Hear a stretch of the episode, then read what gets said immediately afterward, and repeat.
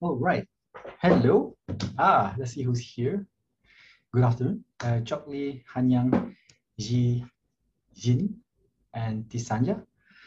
Thank you for joining me. Right. Um, so the plan here is to uh, cover lecture one for about two hours. Okay. Um,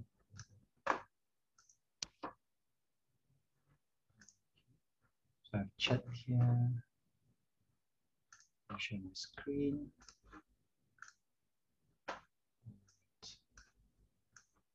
Okay.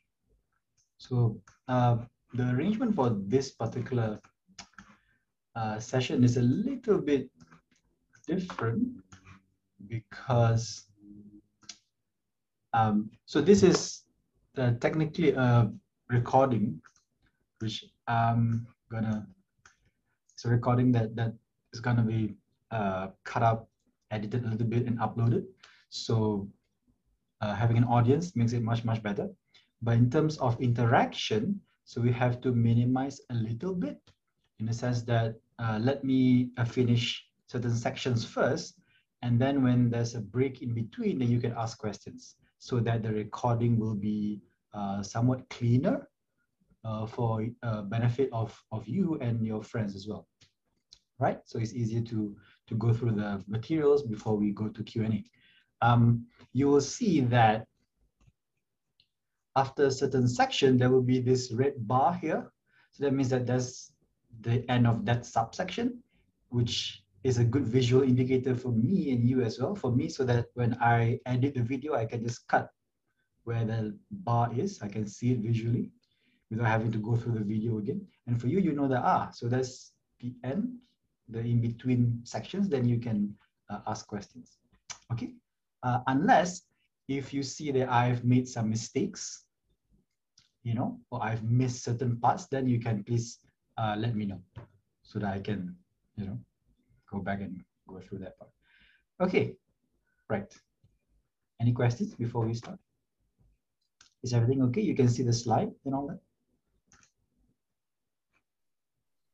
Yes. Okay, thank you, Ishmael. Okay, excellent. All right, this is already recorded. So let's start. So this is lecture one uh, for ETW 2510, Introduction to Econometrics. And the title for this is Econometrics and Causality. So there you can see the details, the usual details and how you can contact me and for our uh, timetable and so on. Right. The outline is that we're going to go through the question of what is econometrics and the purpose of modeling, which is what we do uh, in econometrics, uh, predictive and prescriptive models. Those are type of models, types of data, causality, and the notion of ceteris paribus. If you have taken economics, you would have encountered this term, ceteris paribus. It's a Latin term, right? So I would like to zoom in on that. There will be a, an overarching theme for this lecture, causality and notion of uh, ceteris paribus. And the end is how can we use econometric to test economic theories or any uh, uh, social science theories for that matter. All right, so what is econometrics? Metrics, the suffix means measuring things. It means measure and analyzing those measurements.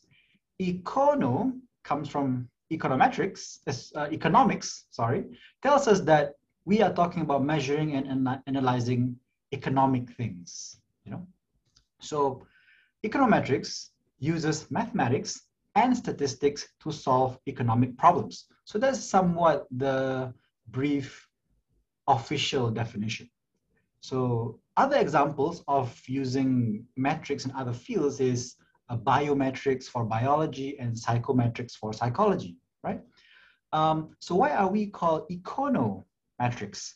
because this term was coined in the 1930s when many of the fields of business and commerce didn't exist yet, or they're still very, very uh, in its infancy, very young. So economics was used to uh, basically cover uh, most of social sciences, right? Uh, that's why we it was uh, the term econometrics was used. But now it's applied in businesses, in finance, in in uh, so many other things, right? Okay. Marketing management, basically all the majors that you see in our business school, they all use econometrics somewhat. Okay, right. Especially when it comes to their research. All right. So economics, the economics field suggests important relationships, often with policy implications, which is very relevant to us, but virtually never suggests quantitative magnitudes of causal effects. So that's a very uh, deep meaning there. Quantitative, something you can measure, something we can count, something we can uh, manage. Magnitudes, how big, how small, of causal effects, meaning if we change A, it will lead to a change in B because there is a real relationship. So we'll dive in into that causal effects a bit more. So some examples here. What is the quantitative effect of reducing class size on student achievement? So the theory would be if you reduce class size, the achievement would go up. Uh, I actually see this uh, personally because I used my first class back in 2014 had 16 students, very small. That's the smallest class we've ever had. No one had grades lower than C credit. They did very well. But as we had uh, bigger classes, then we'll have a bit higher uh, uh, failure rates and so on. But it's not just because of attention, because we do have tutors for, you know, 20, 25, 30 students. Um, but there's so many other factors as well, right? But here, the point is that it's not just about the direction of the effect, but by how much. If it improves the student achievement, by how much? Does it increase by 10 points? Is it by five points, right? So if we change from 30 students per tutorial to 20, how much would that increase students' uh, performance, students' grades? Right, so quantitative, that's a keyword there. How does another year of education change earnings? How does? Meaning what? Does it increase? Does it decrease? So sometimes we don't know the direction of that. We know it affects somehow, but not direction, so econometrics can determine that direction. What is the price elasticity of cigarettes? Price elasticity, this is something you have also seen in economics, right? Meaning that this is when you want to decide to increase tax on cigarette, you know, to, to encourage people to smoke less, you know, increase the health uh, condition of the country and so on. So how much would tax really work? How much would increasing this, the price of cigarette really work? So that's important too, because you want to know how much you should increase or you should increase at all if the price elasticity is so uh, ineffective in the sense that whatever high the price, people will still buy no matter what, right? So then it's not a good, a tax would not be a good policy uh, move, right? What is the effect of uh, on output growth of a one percentage point increase in interest rate by the Federal Reserve, that's the central bank, right? Again, increase interest rate how much will growth increase or decrease and so on. So we don't know the direction. We want to know the direction of that as well. So what is the effect of housing prices on environmental improvements? Hmm. You can see here, uh, environmental improvements is quite a vague uh, concept. That is something quite important in this because not every uh, thing that we want to measure is measurable. Ah, so we call this unobserved variable, or the more formal word for it is what uh, we call construct. But we are not going to go into that so much yet.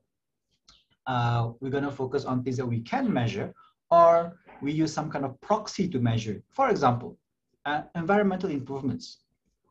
Uh, what can we use to measure that, for example? Recently, actually today, uh, the meteorological department here uh, said that the uh, air quality in, in the Petaling district and somewhere was not so good, meaning there's a bit of a haze. So that, uh, is it called IP? Oh. oh, it's called the air index, uh, the air pollution index or something, right?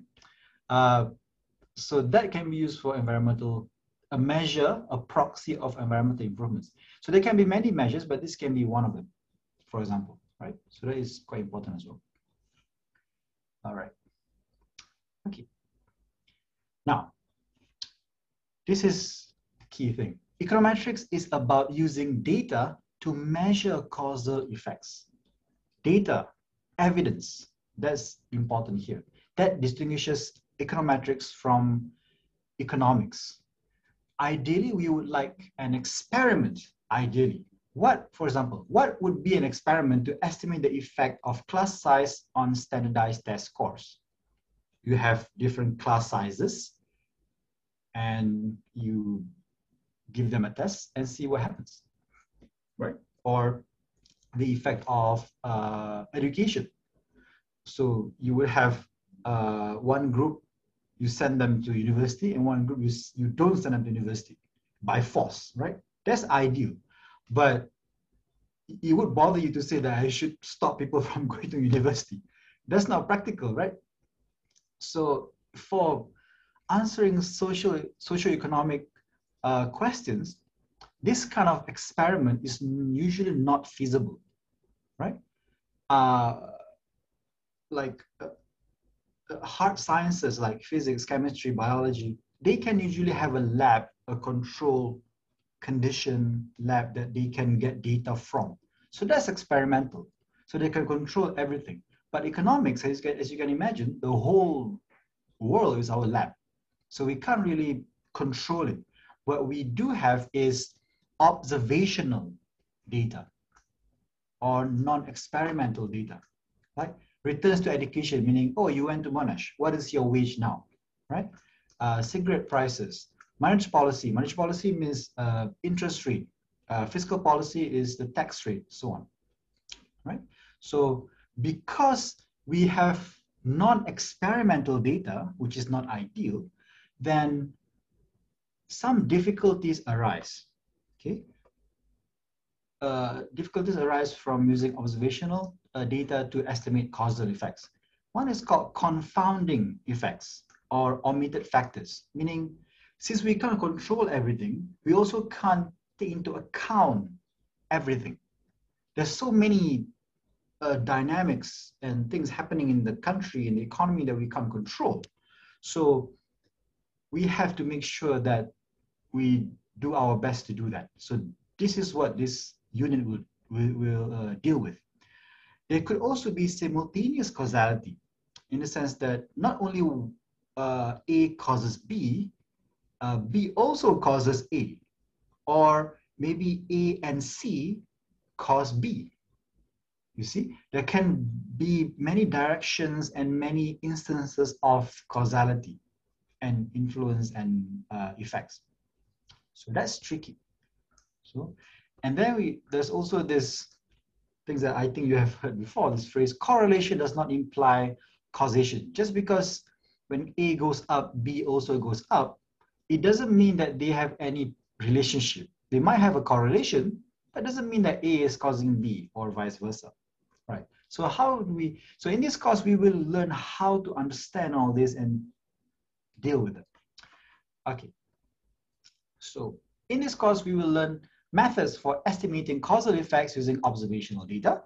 We'll learn methods for prediction, for which knowing causal effects is not necessary. Uh-huh. See, we estimate causal effects, but also if we can't get causal effects, we can get prediction, which is forecasting using time series. Okay, ah, so those are two things that we'll get into more of that later.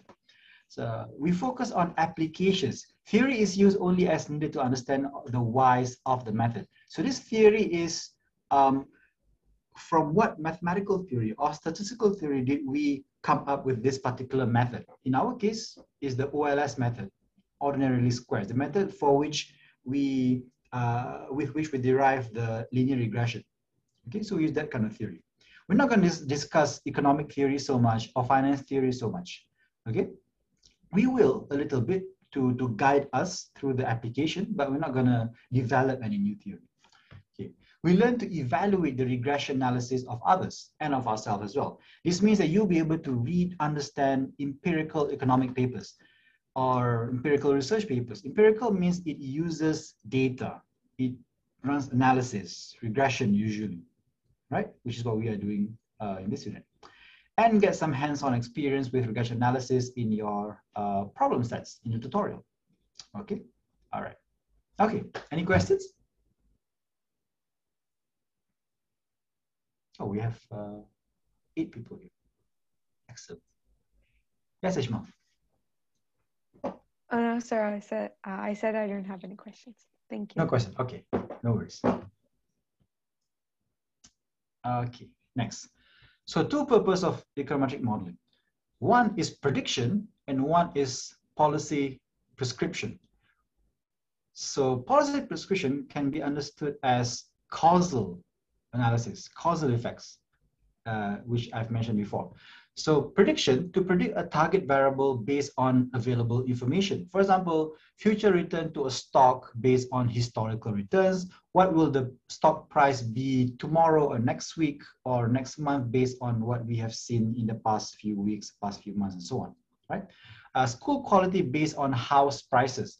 This is not so relevant here, but in America, their schools are funded by local taxes Meaning if you live in a, a rich area, so those rich people which have expensive houses and therefore house prices, they will pay higher taxes. And therefore there's more tax money for schools and therefore the schools can be of better quality and therefore uh, kind of related to house prices. Higher house prices, richer people, higher tax, higher school quality. See, right? But if you notice, as I mentioned there, house prices does not directly affect school quality, but it's actually through tax. So house price predicts school quality, but does not actually directly cause it, right? Okay. Of course, school quality is not just about money, it's about quality of the teachers there, the, the, the, the philosophy they have and so on. So that's why, but there is some kind of predictive power there right? Rain and its intensity based on the number of people carrying umbrellas. Ah, so more people carrying umbrellas means that it's raining a lot heavier. So this is also more relevant where there are a lot of pedestrians, right? People walk around. But in Malaysia, not really. Our rain umbrellas don't really help because the rain here is a full uh, torrential rain, monsoon rain. So raining in UK or Australia maybe, right? But not here so much. But yeah, that's a common example in the uh, Western uh, part of the world. Okay, number two, policy prescription. To understand the causes of variation in a target variable so that we can control that variable with a suitable policy prescription. Right, control. You see, for prediction, we just want to know, okay, how can we know what's going to happen to that particular variable, you know, in the future?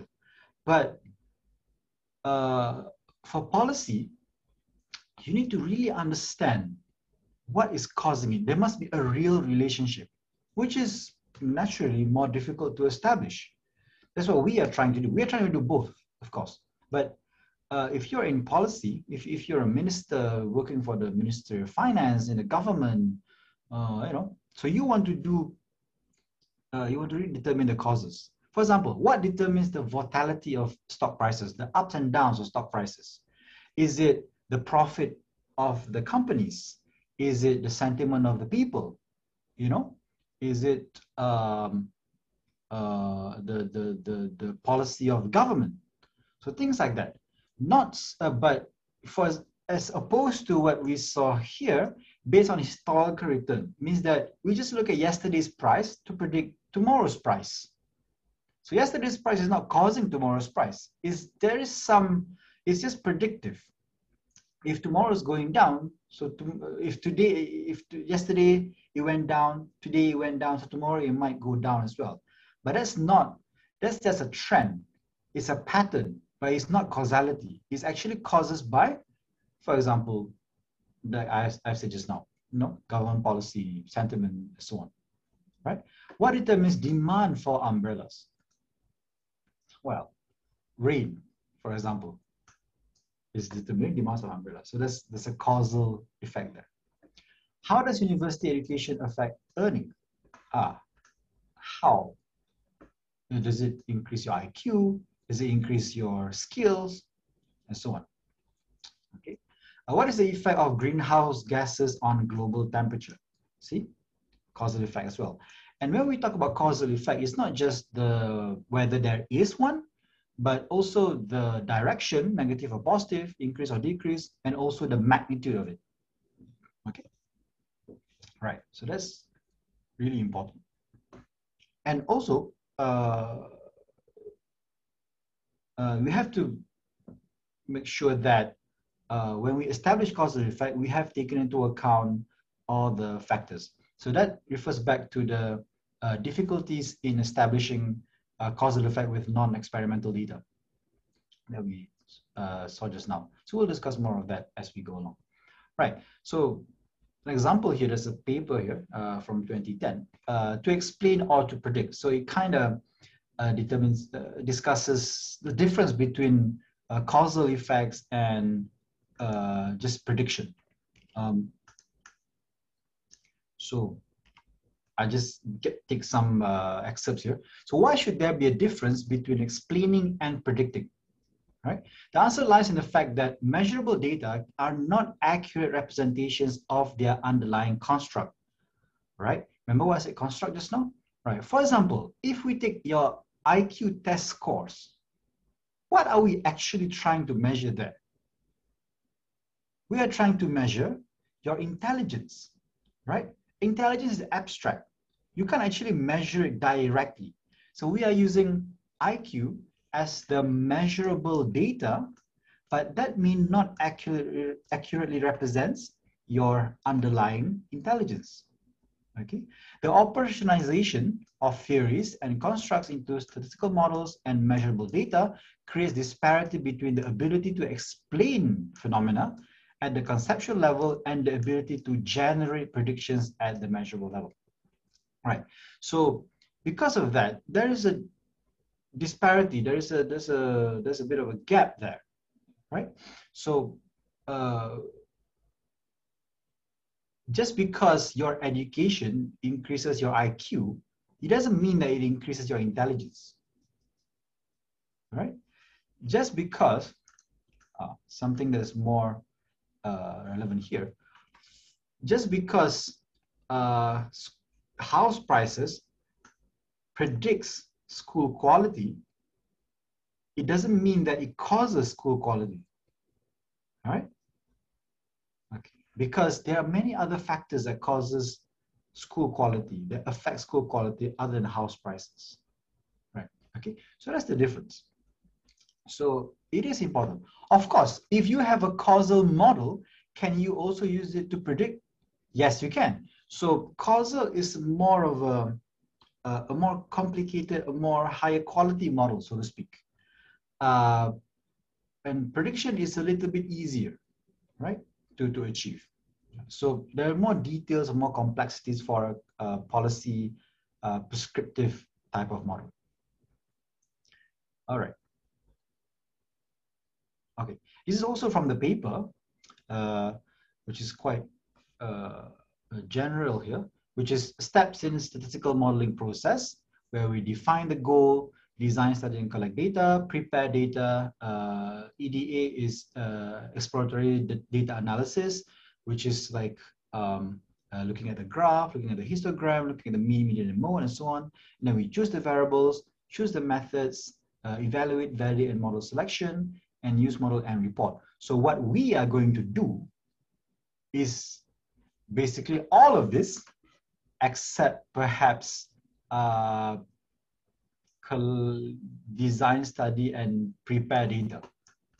And perhaps define a goal as well. Because we're not starting research from, uh, from scratch. We are given a problem, some kind of hypothesis on a test, and we are given data, right? And then we do some exploratory data analysis. We choose which variables are most relevant to answer the question, the hypothesis, and we choose our methods, which is the type of model, and then we evaluate and validate and choose the best model. And then we interpret it and get some kind of uh, implication from it. Right. So that's what we will do. So this part will be uh, our focus. Right. Have you heard of this? Netflix Prize. This is way before Netflix is what it was, what it is now. You can see here, Netflix is the largest online DVD rental service. Have you ever heard of Netflix being that? That's how Netflix started.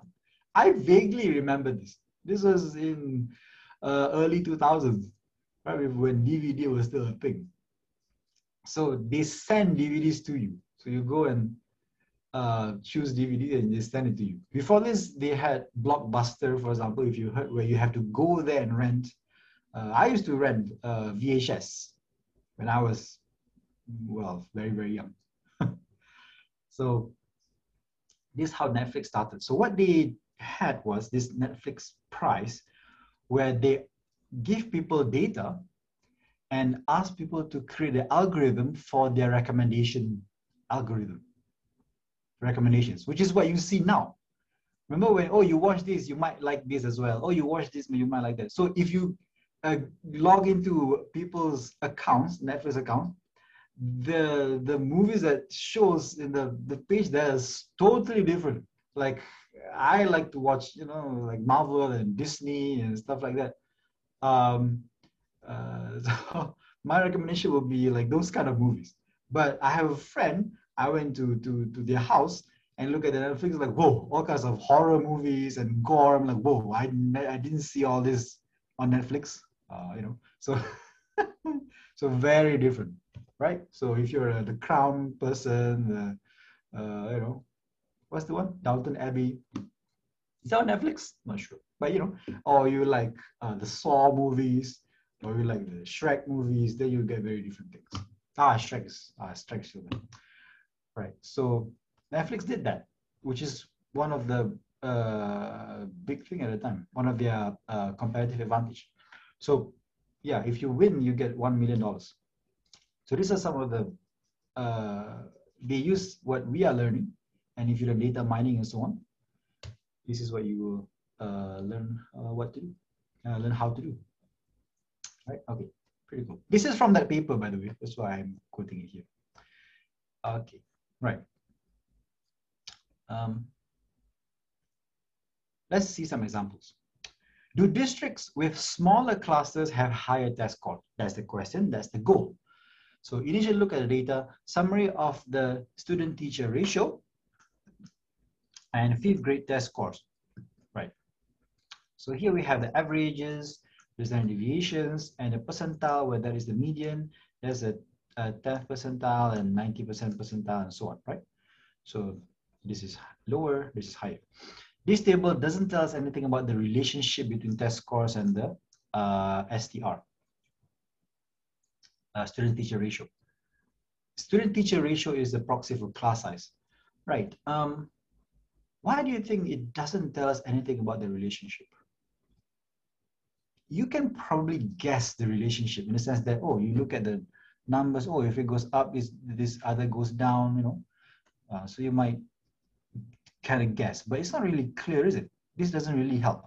So we do some exploratory data analysis. For example, a scatter plot like this, student-teacher ratio, right? Uh, that direction, and test scores that direction. So what does this figure show? Huh, that's not really clear, is it? Okay, right. So how do we do? How do we use this to answer our question? Let's look at the steps. So we need to get some numerical evidence on whether districts with low student-teacher ratio have higher test scores. But how? So three things that we can use. Compare average test scores in districts with low STRs to those with high STRs. This is called estimation. One form of estimation, meaning we look at this. These are averages, but we be more specific average test score industry with low STRs to those with high STRs. So here is the, uh, what do you call? Uh, the, the overall average. We try to get, okay, what are the high average? Let's say this is, uh, this is high, right? High teacher ratio. And this is low teacher ratio. So let's see what is the average test score for this group and the average test score for this group. That's one example. And see if there's any difference there. And uh, so to test that difference, we use the step of hypothesis testing. Test the null hypothesis that the mean test scores in the two types of districts, the high STR and low STR, against the alternative hypothesis that they differ. So the null hypothesis is usually the default, the boring one, usually, not always. In this sense is that, oh, they're the same, there's no effect. That's the default, no effect. Okay, not interesting. So the high teacher ratio, uh, student teacher ratio, low student teacher ratio, they have the same score. The alternative is what usually what we are trying to prove, our new theory, our new claim. In this case, that they are different. Then to measure that, we can estimate an interval for the difference in the mean test scores, high versus low STR districts. This is what we call confidence interval. So this is, so we have, a, for example, we have an interval score for the low STR, and then we have the interval score interval for high STR. If the intervals do not overlap, like in this case, they don't overlap, right? It means that there is a significant difference between them. But if they do overlap, let's say this is low and this is high, there's an overlap there, means that there is no significant difference.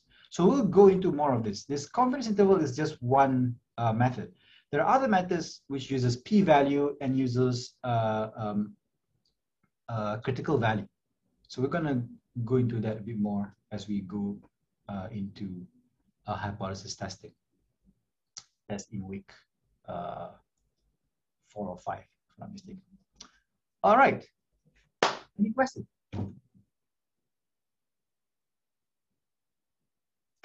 I think the time is okay. It's uh, 3.30, so half an hour. I think we're doing good in that sense. Feels like we've covered a lot of things. It's only been half an hour. You all okay? Feel free to take a break and drink, have some tea, afternoon tea, some uh, Earl Grey or um, English breakfast or English afternoon tea or something. or oh, Darjeeling.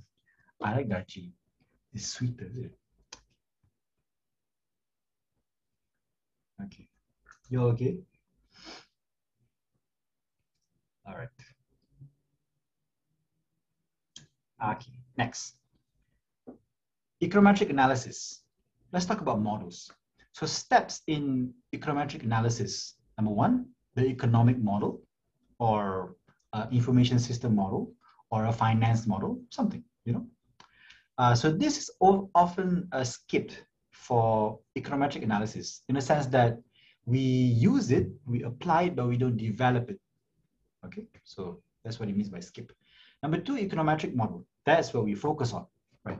So some examples of economic models. So this can be a microeconomic model or a macroeconomic model and often uses uh, optimizing behavior. For example, we want to optimize uh, the price we pay to what we get, you know. Uh, actually, optimization is very mathematical. There's a whole subject on that. If you have a chance to take that unit, something that optimization, please do take it. Uh, equilibrium modeling, as in demand and supply, for example, equilibrium. So this kind of thing. These are economic uh, concepts uh, establish relationships between economic variables, right? For example, demand equations, pricing equations, um, and so on. So these are economic models, right? So we just take it from the economic fields and we apply okay? Right, models. So example of the difference between economic models and econometric model. So this is an economic model of criminal activity by Becker from 16. It's quite a long time ago. So it derives equation for, for criminal uh, activity based on utility maximization. Ha. Basically saying that, is it uh, worth it to do some kind of crime? so the variable y there, you can see, hours spent in criminal activity. Oh, I feel illegal just saying it. Uh, hours spent in criminal activity, and this is a function of this variable. So the hours spent is a function of this variable. Uh, wage of criminal activity. So how, if you rob a bank, how much would you get? Uh, wage for legal employment, meaning that, oh, okay, instead of, this is the opportunity cost. Instead of being a criminal, you become a proper uh, legal employer, an employee, how much would you get for that? And that would determine your whether you want to do a crime also, right? Uh, because there's opportunity cost there. Other income that you might have, probability of getting caught, probability of conviction. If caught, would you actually go to jail if you get caught? You know, uh, are you a, a normal person? Uh, if you go uh, across the state, will you get caught? Will you go to jail and get fined 10,000 uh, ringgit? Or if you're important VIP, uh, you cross, oh, it's okay. Uh, we just uh, give a warning to you, you know, or something like that. So probability of conviction if caught. Mm -hmm. So expected sentence, uh, how long would the sentence be? Would it be a life sentence? Would it be uh, uh, uh, what death sentence? Like drug dealing, we have death, death sentences here, right? And your age. So quite interesting, no? So we you can use this to decide whether you should break a COVID SOPs. All right. Okay the functional form of this relationship is not specified in the sense that, oh, are these relationships linear or are they logarithmic? Are they exponential? Are they quadratic? Are they positive? Are they negative? So none of those were explained here in the um, in the model. So equation could have been postulated uh, could have been postulated without economic modeling. Right. So econometric model, uh, in contrast, will have the functional form specified and the variable may have to be approximated by other quantities because you can't uh, directly observe that particular uh, variable. For example, so here we have measure of criminal activity, right? Hours you spend criminally, criming, right? Uh, wage for legal employment. You see that. What's the difference here? We have this betas, right? So those are the estimates. Those are the relationship that captures the effects. And we also see that we don't really see it here because uh, it's kind of there. What I'm trying to say is, for example, wage and crime here, it implies that the relationship is linear is wage in linear form, right? Ah, so um, in, instead of, uh, for example, logarithm form, or you have wage square, uh, so that's linear. That's a functional form as well. And notice that here we have frequency of prior arrests, frequency of conviction, average sentence length after conviction, each. Do you notice some difference there? What's the difference? Frequency of prior arrest, frequency of conviction is not here, isn't it? Ah, so that is used as a proxy for probability of getting caught and probability of conviction, right? Right. So we use frequency instead because that's the data that's available. Okay. But frequency and probability is not so far. This is pretty good. Okay. Right. And there's one more thing that's really distinct here about econometrics. Notice this thing here at the end there. You unobserved determinants of criminal activity. Aha. For example, these are the things that, okay, we have taken into account quite a lot of factors here, but remember that we are not in an experimental lab. There still could be other factors. And these factors could change based on uh, which country, which state, which culture, right? Uh, which criminal system, uh, the level of de development in the country, and so on. So that can still affect your crime criminal activity, but we are not taking that into account. we are hoping that these other factors are uh, negligible, ideally, or they are not uh, observable and, and in the sense that uh, is not directly measurable.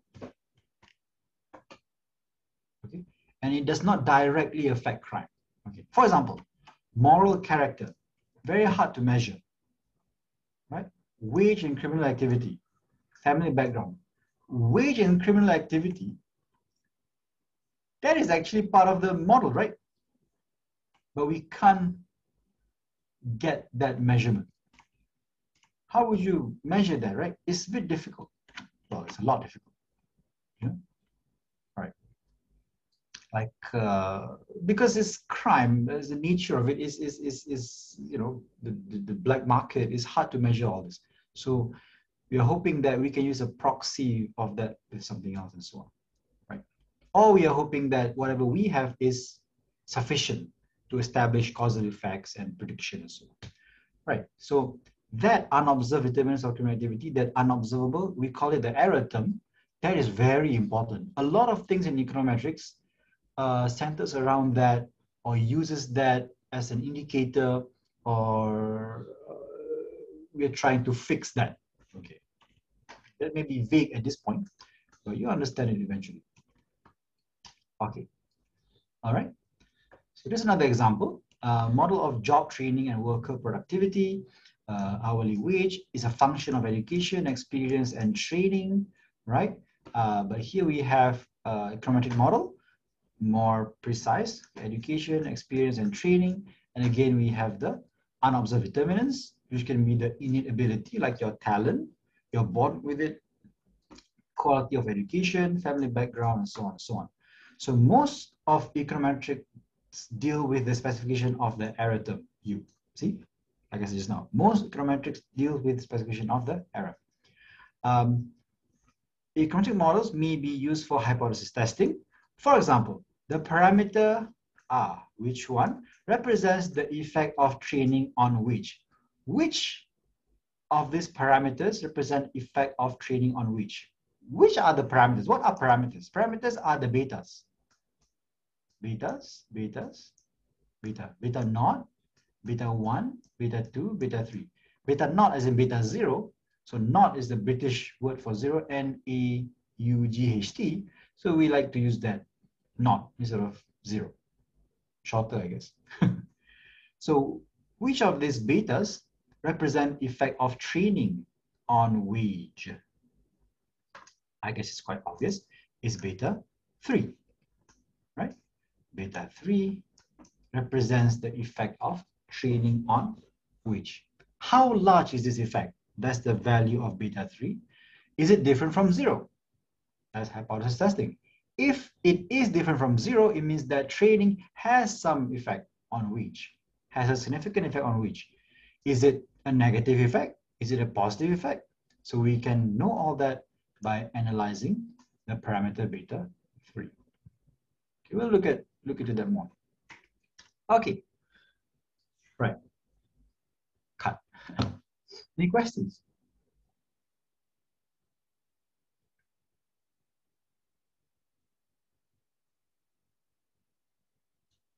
Oh, everyone's still here. Very good.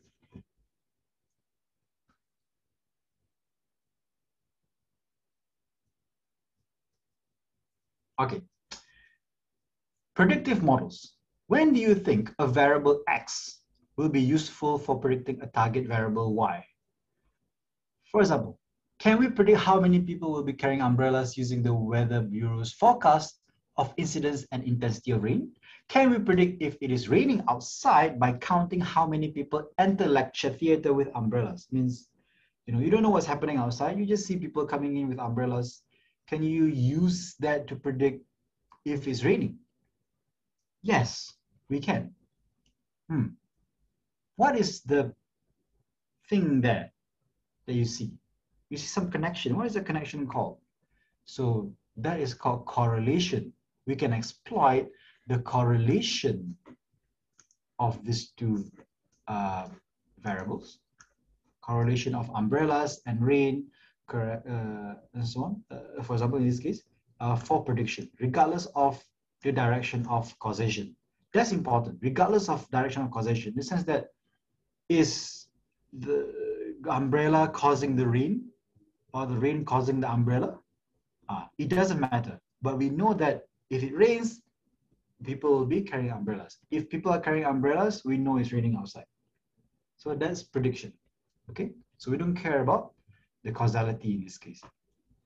Still useful, right? So the tools we learn allow us to predict y using an x that is correlated with y. If there are variables that are correlated with y, several of them, these tools will allow us to use a combination of these predictors to predict y. So if you have umbrella, and then another is a raincoat, another is wet hair. So these are the other variables that you can also use to predict whether it's raining because there's some correlation there, right? It's quite obvious. Uh, when we have time series data, ah, and today's value is correlated with yesterday's value, we can use yesterday's value to predict today's value and also predict future values. And that is called forecasting. So the tools that we are going to learn allow us to build forecasting models. So in why sometimes we settle just for prediction? Because sometimes to establish real relationship is very difficult. Like in economics, especially macroeconomics, um, there are so many relationships that's intertwined and the bidirectional causality and so on is not easy to establish causality. But we can establish predictive relationships. And that's good enough, right? Okay. But we should still endeavor to get the causality so that we can manipulate and control uh, uh, with more confidence, right? So causal models, as I said, allow us to manipulate a target variable by changing uh, a variable y by changing a variable x. So for example, a CEO salary is positively correlated with a company's share price. Can we increase a company's share price by offering a large salary to its CEO? Ooh, that's tricky. Number two, poor countries have high infant mortality. Does this mean that the only way to reduce infant mortality is to make the country rich? Ah. Hmm we need to have a causal model to enable us to give policy advice. Right? Ah, what do you think? Ah, yeah, I'm going to ask you a question. You want to answer this? Any thoughts? Um, sir? Yes.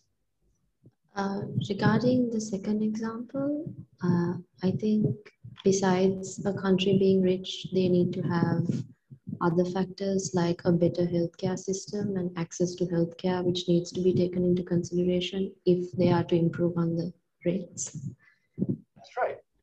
So you are going into more detail and more direct effect there, right? So you said that, okay, the country is rich, but what is actually causing it is not the country being rich, but better healthcare, better access to healthcare, right? perhaps education about uh, pregnancy and so on. So correct.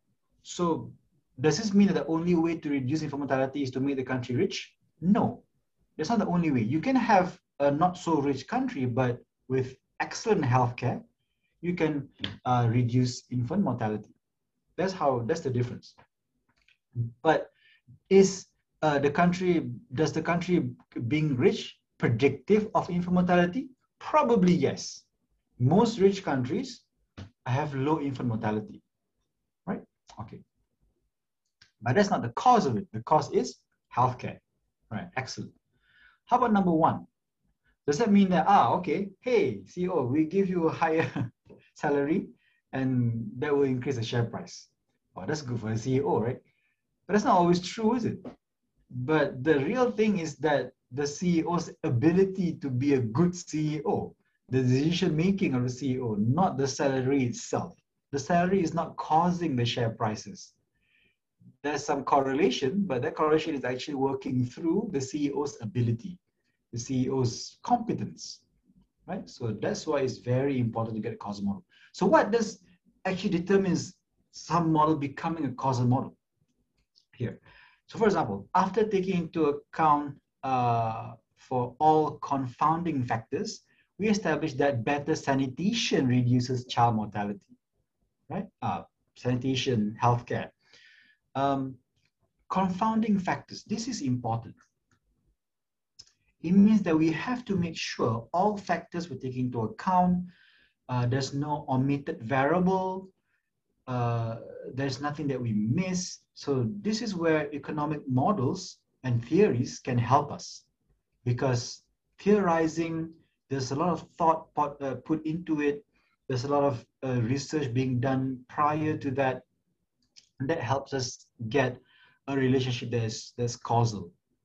You can have a very simple model that is predictive, but it doesn't mean that it's a good causal model. You can have a causal model that is not so good at prediction, but is more useful to suggest uh, policies uh, and because it suggests better causality. Okay, right. So in this case, what is the policy prescription that we should make? Then we can advise the country or NGOs or, or Ministry of Finance, Ministry of Health, and so on to implement programs to improve sanitation in order to reduce child mortality. Make sure that the mothers don't give birth in the bathroom. Make sure the mother go to a hospital if they can, as much as they can, to make sure that uh, this, the child don't get infection, the mother don't get infection, so on. Right, okay. So, right. So that brings us here. The role of economics and finance theories. Theories in economics and finance and other social sciences as well suggest how variables are related to each other. As I've mentioned, these can help us build that causal model. Okay, so it's useful for developing, especially developing causal model. Okay, and also predictive models as well, of course. Uh, examples, economic theory suggests that quantity demanded is negatively related to uh, price, to own price, the, the price of the, the, the, the product itself, and positive related to income of consumers. So this is just demand equation, right? That's an economic theory. Finance theory suggests that bond prices depend negatively on inflation. If inflation goes up, bond prices go down negatively, right? If inflation goes down, then bond prices go up. This implies that predictors that are useful for predicting inflation should also help in predicting uh, bond prices. Okay, so what does that mean? Ah, so since finance theory suggests that if inflation changes, then bond prices also changes. And therefore, we can uh, extrapolate, oh, if I want to know the determinants of bond prices, maybe I, if I find the determinants of inflation, I can use it to determine bond prices. So that help us de develop a causal model for bond prices based on our theory about inflation. Right. So that's how theories can be useful for econometric modeling. All right. So then we can use econometrics to test uh, economics and finance theories as well. So not only that we use the theories to help us develop models, but we can use econometrics to test if these models are correct. For example, the efficient market hypothesis. Uh, finance people, you may have heard of this, implies that all important information for next period's equity price, stock price, is in this period's price. Hmm. What does that mean? Hence, equity returns should be unpredictable. Right. Um, this is quite a tricky way of explaining this. It basically says that um, you cannot uh, predict what's going to happen next because all important information for next period's equity prices is in this period's price. Uh, if we can, this is actually uh, an explanation of random walk, which is what we are going to look at uh, later in time series. Um, uh, let me just do this. I try to explain it in a, in a more uh, understandable way.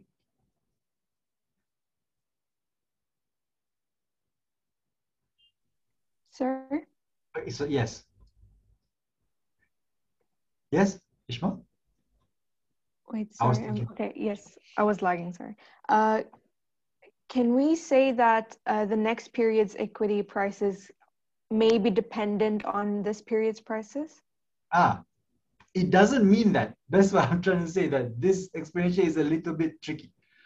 Um, the theory says that efficient market hypothesis says, okay, let me just start with that.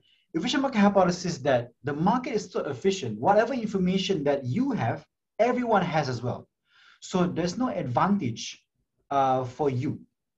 So it means that if uh, you try to predict what's going to happen next, you can't because the price will uh, uh, go to equilibrium very, very quickly.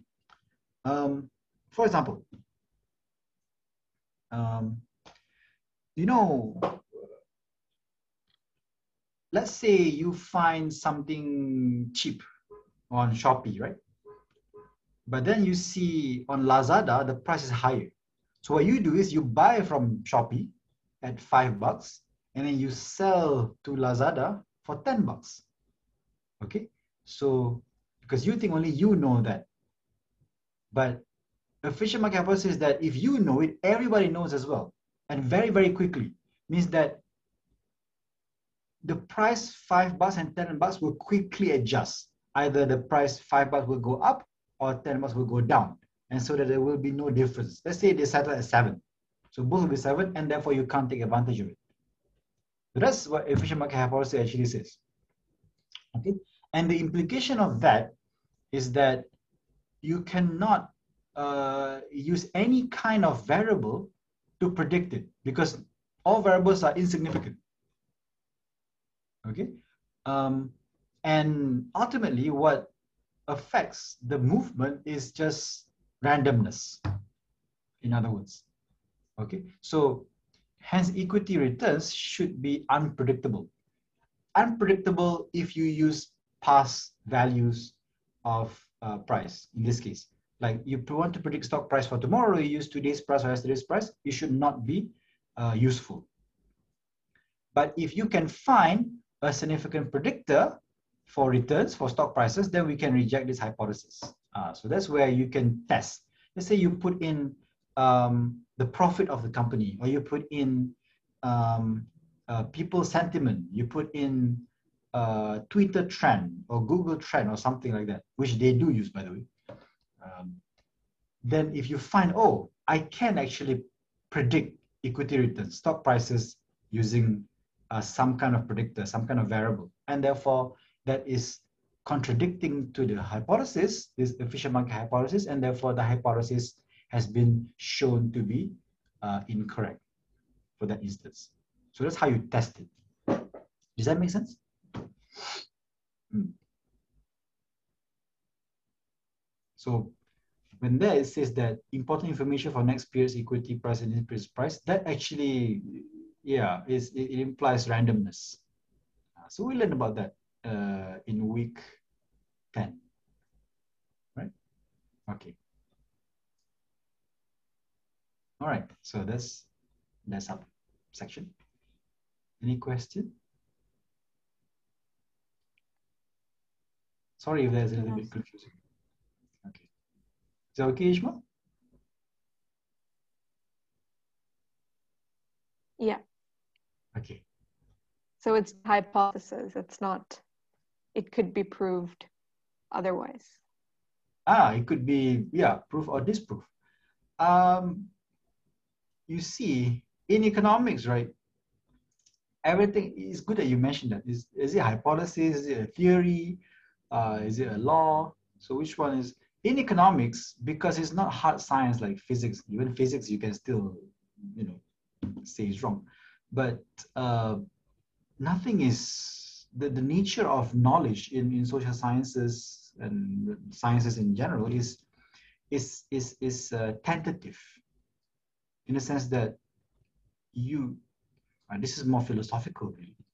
Um, in the sense that we never settle on something. We always, uh, we are always open to new evidence. Okay, so we have some hypothesis, some theory. If that theory cannot be proven wrong, then that is the best theory we have so far, right?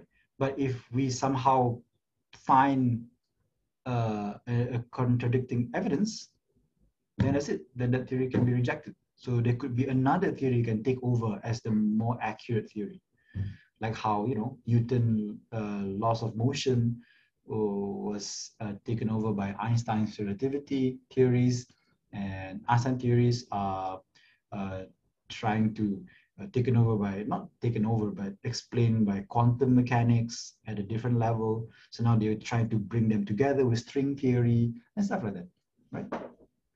But just because they're theory doesn't mean that they are incorrect. But just because the nature nothing will be called uh, uh, you know like like doctrine or something like that we have law though, but law does not explain like laws of physics uh, actually in a way is is weak in the sense that it doesn't explain anything. Laws of motion. Uh, so in, it happens. It's kind of predict predictive. Like if this happens, that happens is a law, but it doesn't explain anything. Law doesn't explain; it just describes what happens when something happens. Um, theories explains. So if you talk about physics, science, they are more interested in the the, the physics, the, the theories of it, because that's more interesting. You get to explain the why of the law, of the uh, natural uh, observations, right?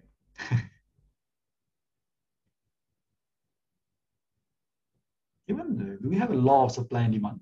Is it called law? Some uh, instances they do, but you know,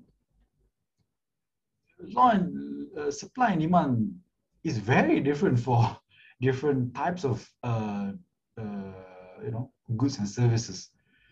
So you have Giffen good, then you have some other goods I can't remember the names, where it doesn't follow the typical uh, supply and demand. So you know, so it's not really a law. Okay, we take a little bit of a break. We're halfway there.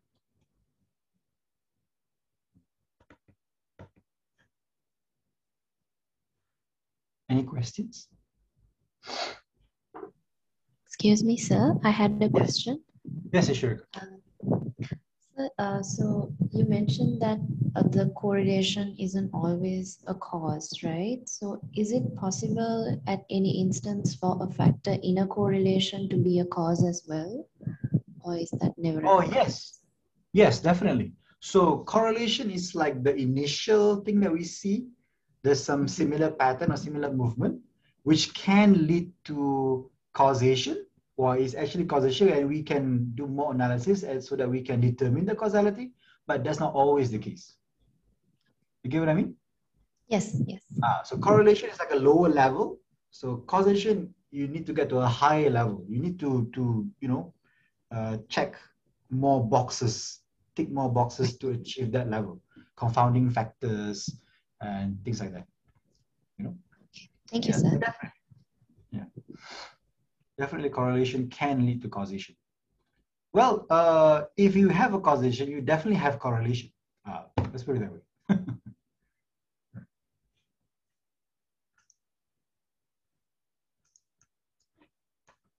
okay. How's week one so far?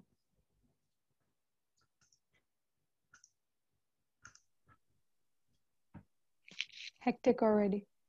Hectic already? Yeah, I heard yesterday, uh, you know, from my colleagues, they've bombarded by a lot of emails, uh, maybe from you guys as well. um, uh, you know Mr. Minsu, right? You must have taken, uh, I think, 1,000 with him. So he has about 500 students now. Uh, of 600 because one unit he has two units. So one unit has, has uh, 450 students another unit about 200 students. Oh that's insane. That's a lot of students. Hmm. i guess that's a good sign that monash is doing quite okay despite the pandemic. Oh. Oh yeah um i want to get to know uh you guys more. Um um any of you international students I'm an international student. International in Sri Lanka. Where are you from? Am I pronouncing your name right? Yes, it's correct. Uh, I'm from Sri Lanka. Sri Lanka. Are you back home? Yes, uh, I Ah. actually had had to go back. Like, there's no chance of coming back until because restrictions are pretty strict here as well. Right. So they're currently vaccinating everyone here. So until that gets cleared up, travel is sort of restricted. That's good. That's good. How, how what is the population of Sri Lanka? We have 22 million in Oh, Sri that's that's that's quite big. Yeah, does not fit the country's. country. Uh, yeah, country's quite small compared to the population. Yeah. Oh, okay. So it's going to take a while to vaccinate everyone. Yeah, currently we only we've we only have around a million doses, so that's the Oh. um, yeah. That's. So the get more soon. yeah, very slowly but surely it's happening. Okay, good, good, good. Take care of yourself. Um, um, did you have a chance to come to campus at all? No, not really. No. So you have not been in the country at all, Malaysia. No. Uh, the thing is, uh, I did the first year here and transferred for my second year. Unfortunately, second year there was no Ah. way of transferring. Right, right. So, you're supposed to transfer for your second year to to. Yes. So I've done my entire second year online. Yeah. Okay. Okay. So this is your second year, right? Yes. Second year, first sem. Uh, yeah. Oh, okay. So hopefully you can spend your third year on campus, huh? Uh, fingers crossed. Hopefully next year, at least something, or next semester, even better. Yes. Anyone else? International students? Yeah, I'm from Pakistan. Pakistan, Ishmael. Ah, Yeah. ha- so you're you're in Pakistan now? Uh, no, but I've been living in the Middle East, Oh, okay. Uh, where? If you in. Oman. In Oman. Okay. How is it there? Everything okay? It's The, hot the there. cases are rising up again. Oh, okay. Very hot. Yeah. yeah. It's really hot here. I, I cannot imagine how hot is it there. There's some kind of heat wave happening. Um, ha- have you started vaccination in the country? Uh, I have heard that the doses have been delivered and everything, but until now, there's no news of who's getting it uh, or whether it started or not. Oh, all right. Okay. Okay. There's no particular lockdown here. It's just, uh, I think they're gonna implement a time restriction in the, on the 4th of March, I think. Yeah. Time restriction like like curfew? Yeah, like a curfew. So from 5, from 8 p.m. to 5 a.m. is the restriction. Oh, okay. Wait, you're just starting the curfew because the case is going up. We are No, no, no. They started it and they finished it up, and then because the cases were fine for a while, Ah. but then they saw that they were increasing again, so I they're see. implementing it again. right on the fourth, huh? So over here on the fourth is supposed to be the end of our lockdown, but I don't know. we have still have like I don't 4,000 think so. I 2,000 think they'll cases. extend it again. Yeah. Oh, man. You know, a few days ago, uh, on Sunday, my son just turned one, one year old. So we didn't really have a party because we can't really mm-hmm. invite anyone, you know, because my parents are somewhere else, my wife's parents are somewhere else, so the grandparents are very far away, so we can't travel.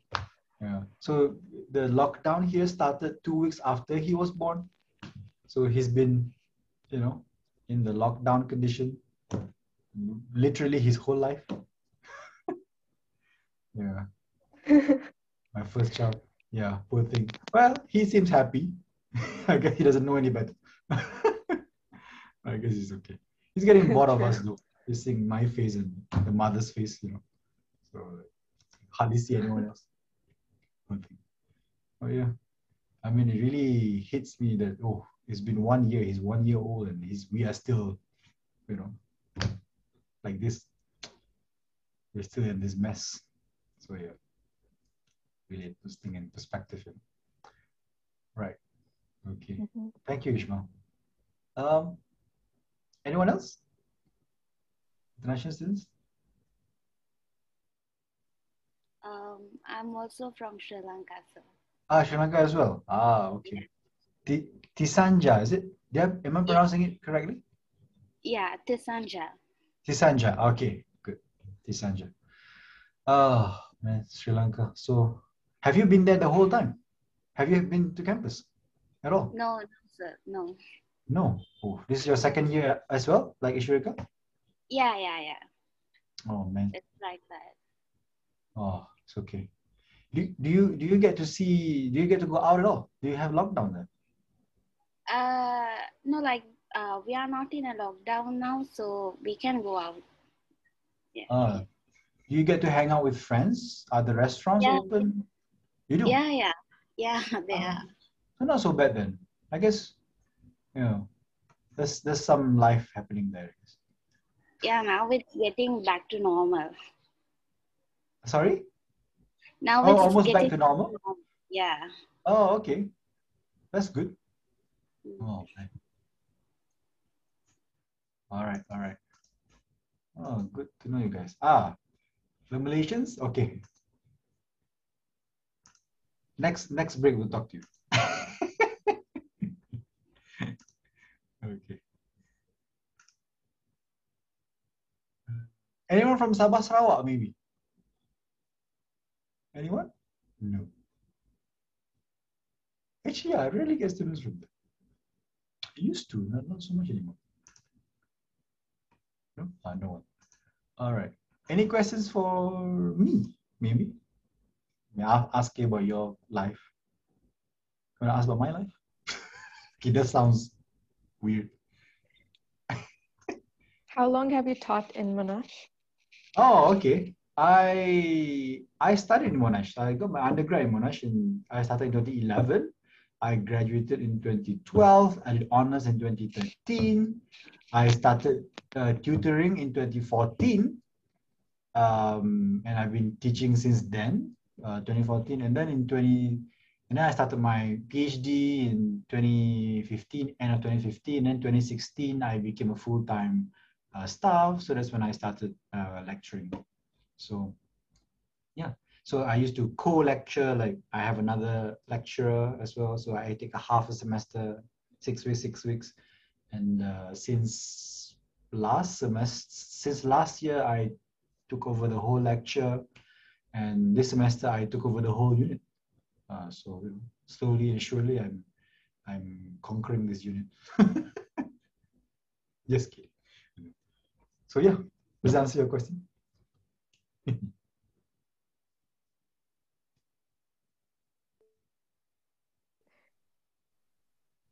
So, so are y'all under lockdown? Have y'all been under lockdown or what's the situation like there right now? Oh yes, we've been under quite strict lockdown since oh since January. It's been like two months, I think. Okay. So they keep extending it two weeks, two weeks, two weeks. It's supposed to end on the fourth. And usually if they are extending it, they will say something by now, but they haven't. So we are hopeful that they will um, allow us. But yeah, it's not going to be a full open. Now they allow uh, restaurants to open, some malls, but uh, we can't travel interstate. We can't travel to other districts even. So we are, yeah. So we- Stuck at they- they- there are roadblocks everywhere. Um, dining in is allowed, but quite strict. Yeah, quite strict actually.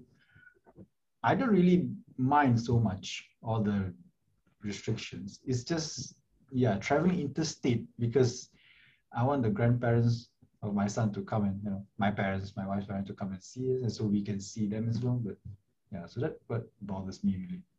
Everything else, uh, not really. I can stay home. It's fine. You know, I do miss going to campus though. I do miss seeing you guys. You know, having classes and meeting students and my colleagues, and you know, talking about teaching and research and so on. Yeah, Monash has changed quite a bit in the last year. People, some people have left. Quite a few people have left actually. Um, yeah. Still haven't met. Last year I went to my office like four times, I think. Only four times. Hmm. I'm not quite strict about this. I guess it's the issue. Hmm. I did my whole first year in SMR. First year. Oh, did you? Oh my gosh. Yeah, I used to live there. I was resident number 10 in SMR. I know that because they give us laundry bags. So they put number, mine is number 10. So I know I'm number 10 there. So one of the early residents of SMR. Yeah. I was there when they didn't have internet. That was horrible. But it's one of the It's better not that ones. good right now either. And yeah, I heard now they have double decker beds. Like what? You're already living with eight people in the in the apartment and you have double beds now. So living with 10 people, 16 people. What the yeah. So yeah. So you you you've gone through something quite quite torturous there. and you survived. Uh, it was an interesting time. Interesting, exactly. Oh god. Eating a lunchbox every day, I guess. Uh, Right? The restaurant downstairs. Sorry? Oh, I think the connection also. yes, lunchbox and Family Mart and everything. Oh, Family Mart, right, right. Yeah, yeah. Uh, oh, Family Mart is new. Okay, right. Let's continue. Thank you. Uh, I hope you enjoyed that. I enjoyed talking to you. Okay, okay. Thank you, guys. All right. Okay. Econometric data and econometric analysis. Let's look at types of data. Ah, remember just now, ideally we say we want to use experiments, experimental data. So, but we can't. So the gold standard for measuring causal effects is using data from randomized control trial, RCTs. This is very popular. Recently, the Nobel Prize in Economics was given to the, the, the, the, the pioneers of randomized control trial, right? Uh, this is the closest thing we have to an experiment, okay? Um, so this is similar to the way effectiveness of new drugs or vaccines are measured. In medicine, pharmaceuticals, the way they develop the vaccine and so on, this is what they do, randomized control trial. Sometimes they call it a double blind uh, experiment and so on. So this is what we use. So when you use this, it's called experimental data. But it's not easy to do it. It's very difficult, hence the Nobel Prize. So such data is called experimental data. Unfortunately, in most of the time in business and economics, we cannot run experiments, right? It's difficult to do this. So most often, econometric analysis has to be carried out with, with observational, observational data, uh, i.e. non-experimental, which is what the statistic departments have, what um, data uh, uh, uh, collection companies like Bloomberg uh, collects, like uh, DataStream, Thomson Reuters, those kind of people, you know, uh, the, the, the, the IMF, the World Bank, and so on, they collect data. That's what we have. So just use it the best we can. For example, returns on, on education, we look at data on wages, on educational attainment, years of education, and so on, right? So observational data pose major challenges, as we've mentioned, confounding effects or omitted factors or omitted variables. Smarter individuals go to university. University graduates get higher wages. So is this wage differential a return to university education or a return to smartness? You see the problem there? You're saying that, oh, okay, education increases wages, but is it because of education, i.e. university education, going to university, or is it because of the people are clever? Because most people going to university are, they are clever already. You see how, so we're not sure, oh, is it because of the university or is it because they are already smart?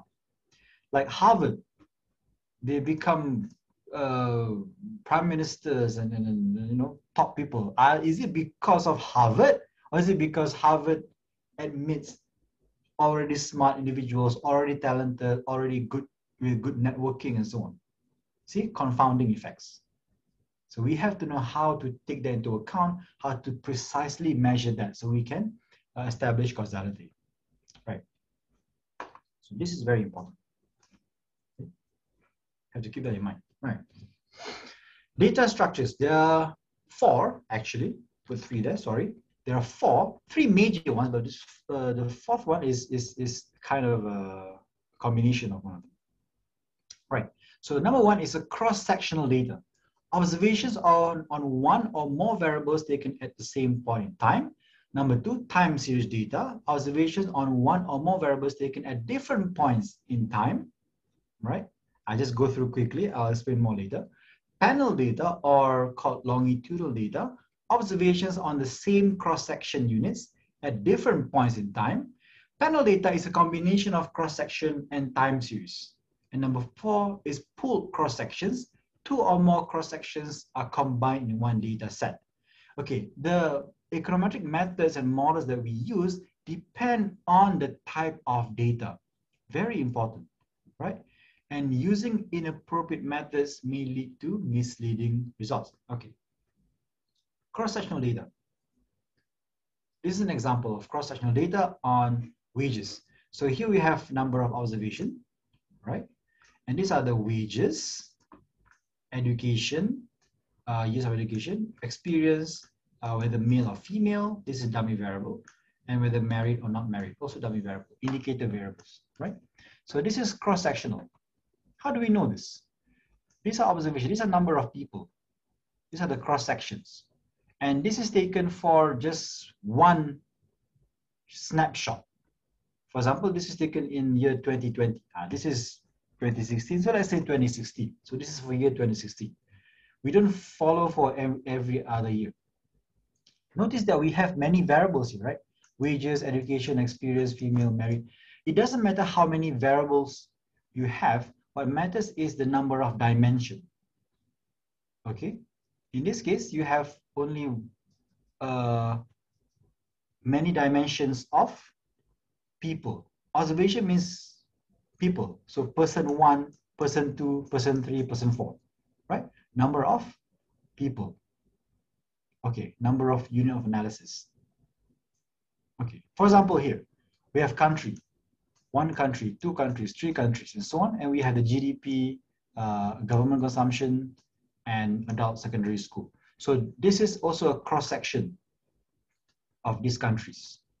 Okay, as opposed to time series data, where we have oh, for one country, Puerto Rico, which is not exactly a country, it's a territory under the US actually, Puerto Rico.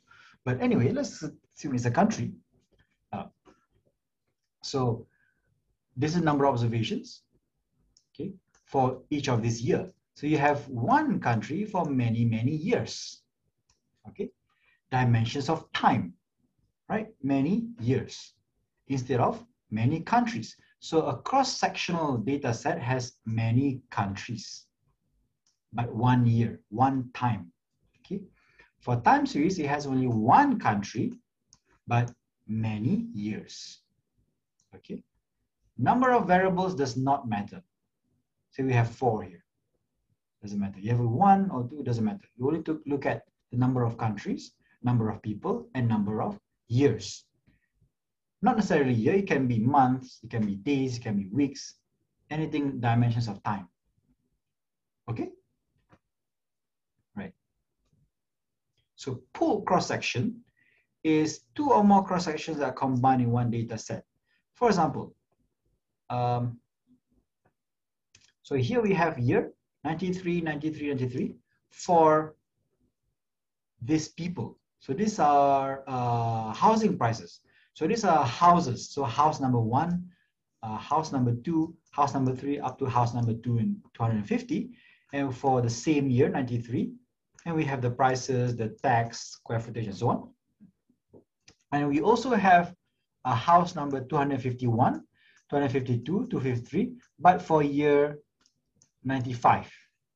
Right, so what do we have here? We have 520 houses, or about half of them is taken from year 93 and about half from year 95.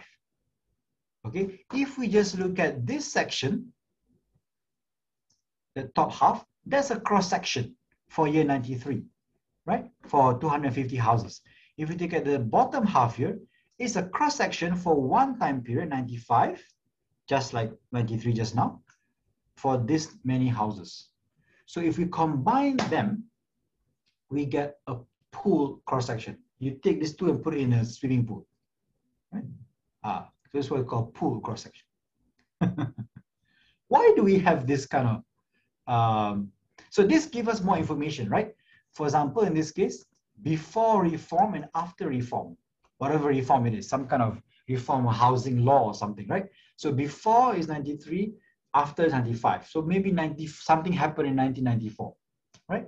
So we pull them to see the difference between the two years, right?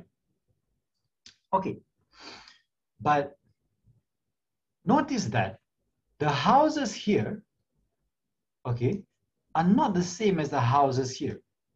Can they be the same? Yes, they can, but they are random. They don't have to be similar houses. Okay, house number one can is possible that it's the same as house number 251, but we don't know because we take randomly. Right? So if we combine them, we assume that they are all different houses. It doesn't matter. It's kind of imperfect. So let's pool cross-section. A better version of pool cross-section is what we call panel data. Ah, panel data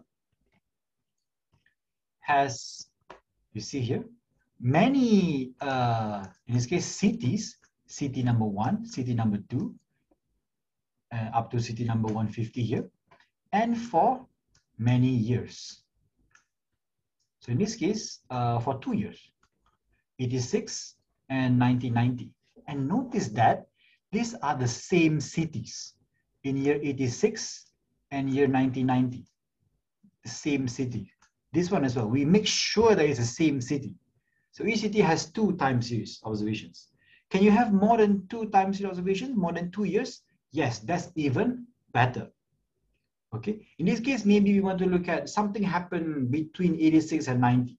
So this is uh, crime. So maybe there's some kind of uh, police reform or something, right? Uh, crime uh, program taking place. So you want to look at the difference between them, but for the same city. So this is more accurate. This is, uh, in a way, the, the gold standard for data, the ideal type of data. Pool cross-section is when we can't do that. For example, um, let's say these are houses, right? Maybe some houses, okay, let's say house number two here, you collected in 93, but the next year that house was demolished or there was some hurricane and the house was, you know, uh, blown away or burned down from fire or something. So you can't collect the data anymore. So for next year, how? For 1990, 95, so you have to get another house just to fill up your data. So, or if you look at companies, some companies, they, they go bankrupt, or if you look at people, people uh, pass away and so on. So it's imperfect. So we, but you still can uh, get some kind of analysis from that, right? before and after reform in this case, after some kind of change? So, but this is ideal. You have every single city for every single year for two years, right? Right. So that's panel data. You can have more than two years, of course. So that's even better. Then you can really see clearly the change for the same year, uh, sorry, for the same city for different years, right? Because you assume that the city will be will remain the same except for whatever change happened in between. And uh, even better if the years are um, uh, sequential. Example, you have 86, then you also have 87, you have 88, 89, and 90. You don't skip. That would be even better. But of course, it depends on the availability of data. All right. Okay, so those are the types of data. Okay, let's uh, this have some discussions about the cross-sectional versus time series. So for our unit, we focus on cross-sectional and time series. We don't do panel data, and uh, we don't do pool cross-section either. We might do a little bit some extension, but that's not our focus. Our methods are focusing on cross-sectional and time series methods, right? So for cross-sectional, there's no natural ordering of, of observations, okay? There's no reason to assume that the characteristic of Helen should be studied before those of Paul and vice versa. That's weird, but yeah, that's true. It means that uh, everyone is selected randomly. This actually has theoretical implication which we will look at next week, right? So it's random. You have a bunch of people, you can choose them randomly, okay? But in time series, you can't do that. In time series, they are ordered. You can't randomly choose the years. You have to put year 90 first and then year 91 and 92, 95. You can't skip the years. If you have the data, you have to put it there right? So there's a natural ordering in time series in the sense that GDP in quarter one of the year precedes quarter two and quarter two precedes quarter three, quarter one, two, and three. You can't start with three and then two and then one, and then for a different year, you start with three and then four and then one. You can't do that. Every year has to have the same structure. That's quite natural, right? You understand this about time. We understand that. And cross-sectional data are generally assumed to be independent information, information collected on individual one does not provide any information on individual two. So this is an assumption, independent, but it's not always the case, of course, but we'll discuss that later. It means that um, if I select individual one randomly, it doesn't affect my the probability of me selecting individual two or three or four. They're all random. And what have whatever happens to person one does not affect what happens to person two. For example, their wages and their income person wants wages, sorry, the education and income. Person wants education and income does not affect person two education and income or their relationship, right? Of course, there's uh, quite an assumption. In reality, that could there could be some effect, right? But that's okay. We just assume that. Generally, we assume that. For time series, data are generally characterized by some form of temporal dependence. Temporal is just time. Time meaning that an observation of cigarette consumption in July 2018 can be informative, can be predictive, can be related to cigarette consumption in August 2018. In the sense that if you used to smoke 10 cigarettes a day in July, that's a lot, you would assume that you would smoke around 10 as well in August a day, right? So there is some connection there because there's there's the uh, uh, sequence, what's it called? Oh, what's the word? It escapes me. Uh, there's some continuation of that pattern, right? Okay. Like if GDP uh, of a country is 1 trillion one year, it doesn't drop to 10 billion the next year. Trillion will be 1 trillion as well, maybe a bit higher than 1 trillion and so on. So there will be some connection there. So these are the main differences between these two. Okay. A time series data can be used to accomplish two important tasks for which cross-sectional data are inadequate. Aha. We can forecast future values of a variable because there is a pattern like stock market trend, consumer price index trend, inflation trend, GDP trend, homicide rates or trend, well, hopefully, hopefully not going up there. Uh, okay, homicide. So, but there is some pattern, some seasonality that we can use to forecast. Cross-sectional can't do that because it's only in one time period. There's no temporal pattern, right? Okay. Uh, number two, we can estimate the dynamic causal effect. What does that mean? Dynamic means the interaction between times. Ah, means that, for example, estimate the effect of alcohol consumption on of an increase in the tax on alcohol, both initially and subsequently as consumers adjust to the new tax. Ah, for example, if we increase the tax now, the effect on consumption on the sales of alcohol, because you increase you increase tax, so the price goes up, so people will be a little bit more hesitant to buy alcohol or anything for that matter. But how quickly would that happen? Would that happen in the same day or the same week or same month? Or will it take some time to adjust? Because people, oh, it's expensive, but oh, I'll buy anyway. You know, doesn't matter, but oh, I cannot take this anymore. It's too expensive. I have to reduce my consumption. So that is some adjustment there. So in economics, it's called uh, sticky prices. Ah, prices are sticky. sticky wages. They don't want to move too much. There's some inertia to that. Okay, whatever you change in policy, monetary policy, or fiscal policy, there will be some stickiness in prices and rates of things. Okay, it takes time to uh, change, right? So There you go. So that's dynamic causal effect. It can take into account the relationship across time. So cross-sectional can't do that because it doesn't have the time dimension. Right? Okay, so there you go. Okay. Okay, right. Um, notation, uh, cross-sectional versus time series. So these are basic as well. It's quite important. So for a cross-sectional analysis, we write as yi, i standing for the observations, person i, person one, person two, country I, country one, country two, and so on. Beta of uh, X here. Um,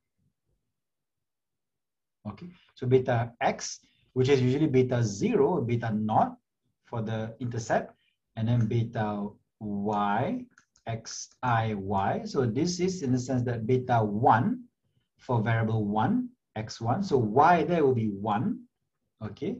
xi for observation i, and then beta z, so beta 2, x2, okay, let me just write that.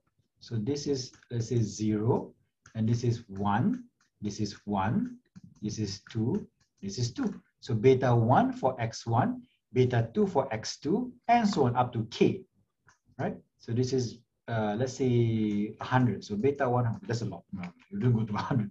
Let's say beta 10 up to x10, variable 10, right? Okay, there. So the I there are the uh, individuals, the, the, individuals, households, firms, schools, cities, states, countries, and so on, right? Mm-hmm. Maybe in the future we can use planets, right? Oh, so beta Earth, beta Mars, beta Jupiter, and so on. Quite small though. Very small sample size there. Only eight, right? We can include moon as well. Mm. Some moon aliens. All right. Okay. And here we have the error term as well. Okay. Right. So this is important. You Remember this. Okay. Time series, similar, but instead of I, we use T to indicate time. Time period one, two, or three. Time period one could be year one, year two, year three. It Could be month one, one, two, one, month three. It Could be quarters, years, days, minutes, micro minutes, and so on right? But the rest here is similar. So this is zero, one, one, two, two, and so on. Um, so just the difference between T and I. Okay, all that changes is notation for the units. Um, okay, uh, later as we look at different functional forms and dynamic modeling, so the betas uh, we can use other Greek letters. The numbering can be a bit different. We adjust it so that it can be more useful to what we are doing. Okay, right. But these are the basics. Okay. Okay. Question?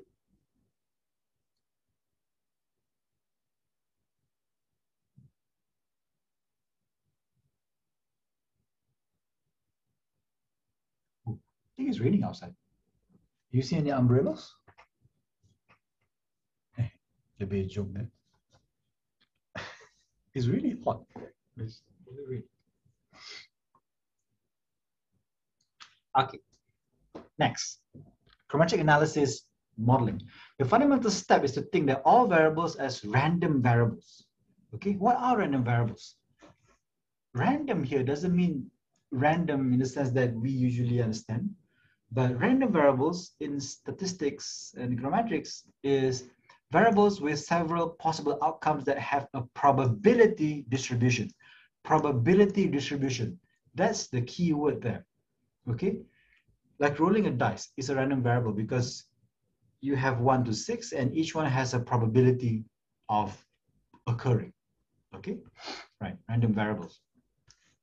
Equally as important is to remember that with no information, the best prediction of a variable is the center of its distribution. Usually is mean, okay, typically, right? If we have a random sample of weekly wages in Australia and based on that, want to predict the wage of a random person in Australia, not in our sample, what do we do? So we have a random sample of weekly wages. We want to predict some random Australian person. Okay, assuming this person is not special, not the prime minister, not uh, you know, uh, Rupert Murdoch or someone. So a random person. What do we do? Well, we will probably take the mean wage and say, okay, we have nothing else. We only have that. So the mean wage would be our best prediction, our best estimate of this random person's wage, right? Probably not the best, but that's what we are trying to, based on no information, right? We can improve that. For example, here, this is a three-dimensional look at the scatter plot. So here we have age, 20, 40, 60. So that's just a scale. So we have continuous wages there. And this is uh, wage as a function of age. That, wage as a function of age or uh, conditional uh, expectation of wage. So distribution of wage conditional on different values of each. So this is the function, which is the model as well. You see here, what is saying that for a person aged 20, there is a distribution of wage there. Meaning that not everyone aged 20 has the same wages. That makes sense, right? Not everyone aged 40 or 60 have the same exact wages. Makes sense. So if you were to choose one value to represent a person age 20 for his wage, which one would you choose? you choose the most likely value. And that most likely value is very likely to be the mean of that value. Okay, this is a normal distribution. We'll discuss more on that later. So, but the mean would likely have give your the best probability of you getting the random person's wage correct for the given age. Okay, so that's why the expectation of wage given age is that function there. So if the given age is 40, then the, we expect the wage to be this value, whatever that value is, the mean of the wages of people age 40. That's our best uh, guess. Okay. Right. Make sense? So in this case, we only look at uh, one aspect, really just wages and take one mean. But in this case, we only not only take into account the wage, but we take into account the age as well. Ah, so if we have more factors other than age, we have uh, age, we have education and all that. So we have more of this kind of effects. Uh, but when you have more than three, more than two variables, then it gets a bit complicated. You have a three, four dimensional scatter plot. You can't put it on paper. Okay, but regression can do that, multiple regression. Okay, the math can do that, right? So the problem here of answering the, the, the which, given the age, is reduced, is simplified to estimating the intercept and the slope of the conditional expectation line from the data. This line here, the linear line, right? So if we can find the best fitting line, the regression line, to the scatter plot of the data. Then we can answer the question. So we study the regression line and establish why it is the best that we can do. Why is it that running a linear regression line through that scatter plot is the best way to get the estimate of someone's wage given his or her age. Okay. Hmm. Right. There are other predictors of which, like I said, education, IQ, that we can put in as well. So in the theory universe, this is the theory here, okay, this equation here. In the data universe, we find the combination of age, education, IQ that fits the wage data best. So we study why this is the best we can do. So this is multiple regression now. Like I said, it becomes more complex, but regression can do that. Okay, we also learn how to incorporate information that is qualitative, like if the person is male or female, or what is the occupation? Is it a blue collar, white collar, uh, manual labor uh, occupation, which determines the wage as well. You can't count that, but you can categorize it. So that's qualitative information. Okay, so we can, or categorical information is also called. So we can put that in the regression as well using dummy variables. We will learn that in week seven hmm, or week six. Right, so just some summary. Main focus here is we study regression modeling in this unit. which is a powerful tool for empirical analysis. Empirical means using data. We learn how to estimate regression models, how to interpret them, and how to make inference, referring to hypothesis testing, predict forecasting, and prescribe policy advice on the basis of this model. So that summarizes everything that we have explained so far. Okay. Any question? I think we can finish this. Yeah. Might go a little bit, but I think it's about two hours because we took like a 15 minute break. Right? So yeah, I think we can finish in two hours. Okay. So just now we did discuss about causality, so we'll discuss it a little bit more. Causality and the notion of ceteris paribus. All else equal. That's what ceteris paribus means. All else held constant. It's Latin. Definition of causal effect of y on x. How does variable y change if variable x is changed, but all other relevant, factors are held constant? Ah, all other relevant factors are held constant. Okay, this is definition of causal effect. Most economic questions are ceteris paribus questions. It is important to define which causal effect we are interested in.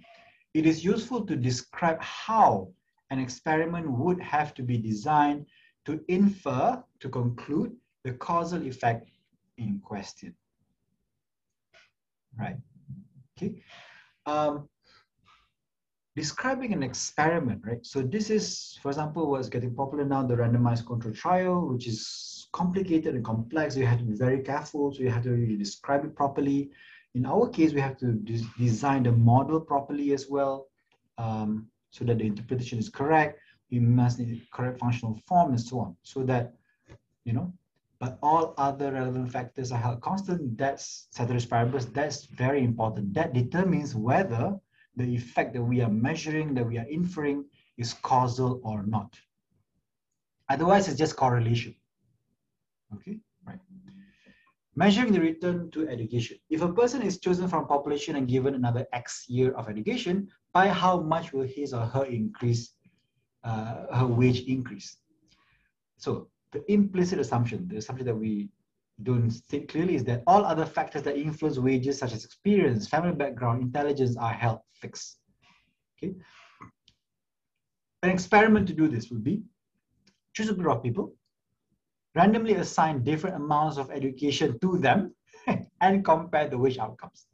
This is not feasible. Like I say, you can't, you know, randomly assign people's education. It's like experimenting with their lives, right? It's very unethical, if, if, if nothing else right? So we can't do that. So problem, but without random assignment like this, we have a problem. The problem is that the amount of education is related to other factors that influence wages. For example, intelligence. Now there's even um, research saying, that your wages, your, your success is very strongly influenced by your family uh, socioeconomic level. Like there was even a uh, result saying that the worst of the rich is still better than the best of the poor. Okay, I use the term poor and rich loosely there, but you get the idea. In the sense that to advance, to become like, you know, top CEOs and so on, if you are rich, you have connection, you have family background with, with political background, particularly with a name, then it's much, much easier for you to get ahead, to get a good paying position, you know. But if you are from background family with nothing, you are the first person to get into university, that is much, much difficult for you. That's very depressing. So we have to change that. Make sure that everyone, the social mobility, economic mobility should be equal for everyone. But that's the reality. But now we know we should change that. So there you go. Because there's so many uh, things that influence wages other than other than education. Okay. Uh, also, that the education is related to uh, other things like uh, uh, like how rich you are. For example, if you have the money, you can, you know, uh, get for the education. If you can't afford it, then you can't. You can't go to good universities. You can't even go to university probably. So that really uh, complicates this thing. So another one, effect of minimum wage on unemployment. By how much will unemployment increase if the minimum wage is increased by a certain amount? Ceteris paribus, holding other things fixed. This is very relevant now. In America, they are fighting to increase the minimum wage from $7.25 to $15 an hour. Uh, if they follow inflation and the increase in productivity in America, the minimum wage should have been 23 or 24 dollars right now but it's only seven now so it's very very uh, there's a really big gap if you look at the graph the productivity goes all the way high up but uh, after in the 80s i think uh, the it's the minimum wage start going down in real terms um, yeah so they're fighting for that. So this is important. This is very relevant now. So government can experiment by randomly choosing minimum wage each year and observe unemployment outcomes. Experiment will work because level of minimum wage is unrelated to other factors determining unemployment, right? Because, so what determines level of minimum wage? Is by law, is federal law or state law. Is not affected by other things that determines uh, unemployment so much. In reality, the level of minimum wage will depend on political and economic factors that also influence employment. Right. Um, so that was next time I'm going to say because right now they are pushing for uh, minimum wage. Uh, big factor is because, of course, it's by law, but it's because of what we're having now, by because of COVID, because so many people are, are suffering right now, right? So they need to increase that so that people can have a living wage, right? So that's the reality. Of course, um, by right is determined only by law, but that law is influenced by a lot of political will, a lot of lobbying, and so on, right? Okay, and like economic factors, political factors influences uh, unemployment as well. So there's some kind of connection there that we have to take into account, right? So, in other words, the regression that we run is like our own lab. We try to create an experiment. We try to create the condition of ceteris paribus without actually running an actual ex lab experiment. That is why econometrics is so important and so powerful. Get that? Okay. Any questions? My son is knocking on the door. Like, can you hear that? He's screaming. yeah, boy. You want to join the lecture?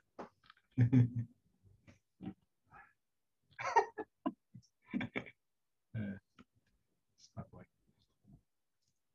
Okay. Oh, any question? Okay. Now, testing predictions of economic theories. So economic theories are not always stated in terms of causal effects, right? Sometimes it's just prediction. For example, the expectations hypothesis states that long-term interest rates equal compounded expected short-term interest rate, compounding effect, compounding interest, you know that, right? So long-term, for example, like uh, uh,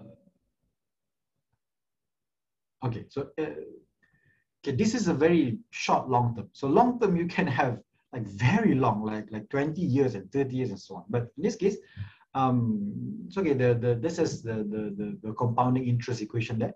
An implication is that the interest rate of a three months treasury bill should be equal to the expected interest rate for the first three months of a six month treasury bill. Ah, right. So that's the theory and you can test this using econometric methods. You can get the actual data and try to see if that is correct. Then do hypothesis on that.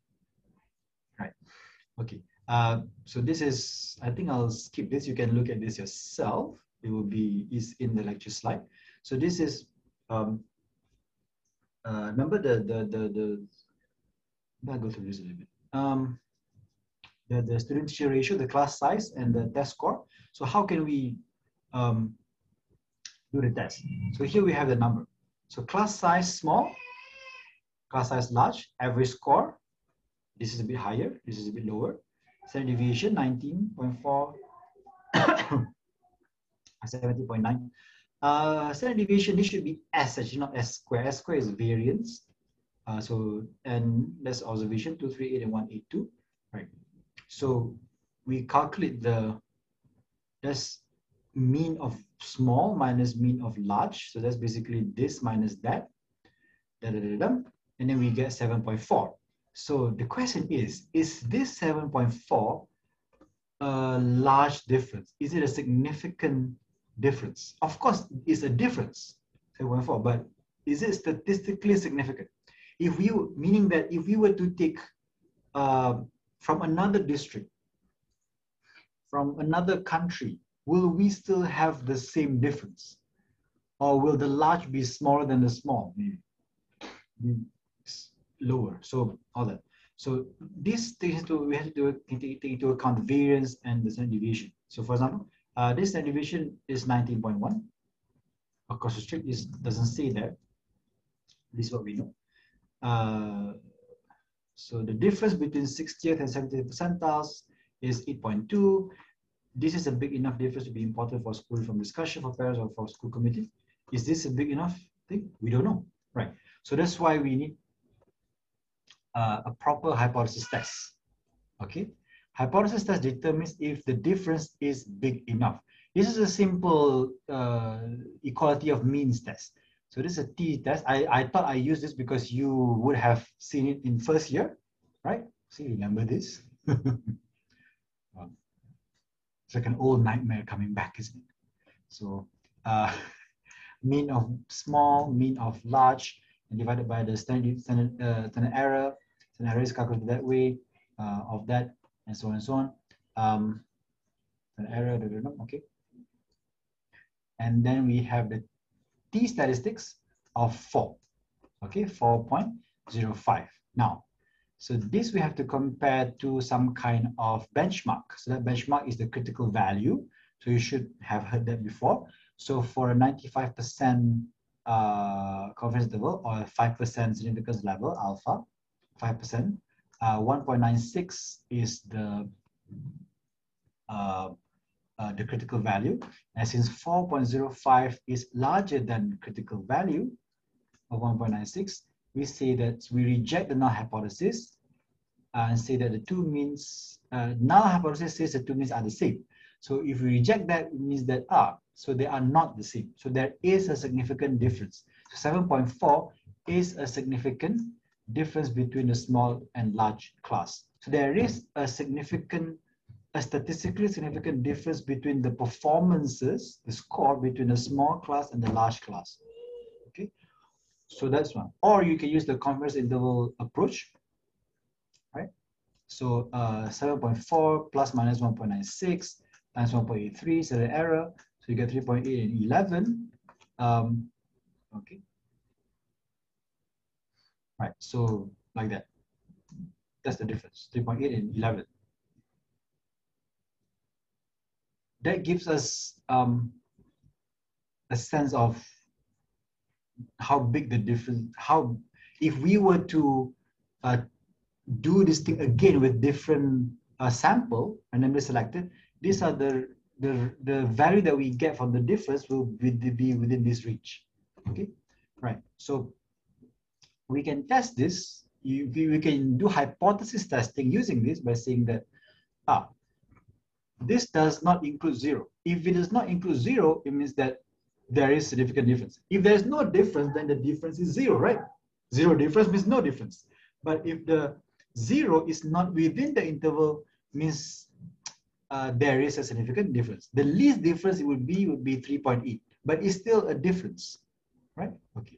So it means that the 95% confidence interval does not include zero. And the hypothesis that the change, the difference is zero is rejected. So the change, so the difference, the gap is not zero. So there is a significant difference in test scores for large, between large classes and small classes. The small classes having higher test scores. So there you go. So that answers this question here. So, um, so have you answered this question? So data from this says there is a weak negative relationship between the student-teacher ratio and test scores. Sample correlation is uh, negative 0.23. So we see that there is a relationship there and there is a significant difference between high and low. Right. Okay. Summary. So the goals of econometric modeling are either to predict or to prescribe policy, i.e. to establish causal relationships. The data available in business and economics and social sciences are often observational data, meaning they're non-experimental, except for what's trending now, which is uh, data using the randomized control trials, which is very common in medicine and pharmaceutical and hard sciences, but in economics, it's just starting to uh, gain uh, ground, uh, especially in developmental economics. Observational data sets are either cross-sectional or time series or panel, aka longitudinal, or pooled cross-section. So I like to call pool cross-section as imperfect panel. That's not a real term. Uh, this is just how, how I see. So regression modeling is a powerful tool for econometric analysis. And we're going to learn why is it so powerful and what makes it powerful and how can we yield this powerful tool to our advantage, right? So what's next? We're going to look at the mechanics of estimation, the details of it, hypothesis testing, confidence interval, right? Uh, these concepts extend directly to regression and the variance of regression and different types of regression, right? um, different functional form, right? But before we go into regression, we will review some underlying theory of estimation, hypothesis testing, and confidence interval. Why do these methods, these tools, these procedures work? Why are they valid? Why do we trust them? And why use this rather than other methods? Okay. We will review the intellectual foundations of statistics and econometrics, how we build econometrics based on mathematics and stats. Why do we like to build things based on math? Because in science, math is like the, the mother of truth, in a way, the mother of science, in the sense that if you can prove it with math, then you is always true. It's a universal language, right? Math is is is is pure, and if you can show it with a mathematical mathematical um, relationship proof, then it's is very um, uh, convincing. But of course, it doesn't imply that it's always appropriate to use uh, mathematical um, connection to, to, to, to, to, to, to observe human behavior. But it's a basis of what we do. It's probably more uh, relevant to physics and you know hard sciences. But human behavior is a lot less predictable. There's so, but it's less predictable because there's so many other factors. So what we do to adjust for that is we take into account all these factors we adjust for it. So that's what we do. We base it on mathematics, but we move on to make it closer to reality so that when we do apply it, it's not uh, just blindly applying theory and math without trying to understand the human factor, human behavior, human psychology, and social interactions and so on, emotions, you know. Right? Okay, there you go.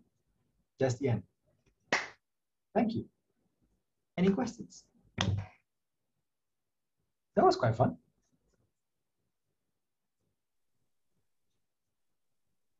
Everyone's still here, so that's that's a good sign. Sir, I have a question regarding eViews. Yes. Ishma. Uh, so I tried to install the Citrix or the Citrix, but Uh-huh. it doesn't load up. There's no installation there. Ah, okay. Is there any other way I could do that? Okay. Um, uh, this is okay. Um, can you do you mind sharing your? Do you mind trying doing it now and sharing your uh, screen so I can direct Yes, let me just. because Yeah, yeah, okay. There is some issue with that just now.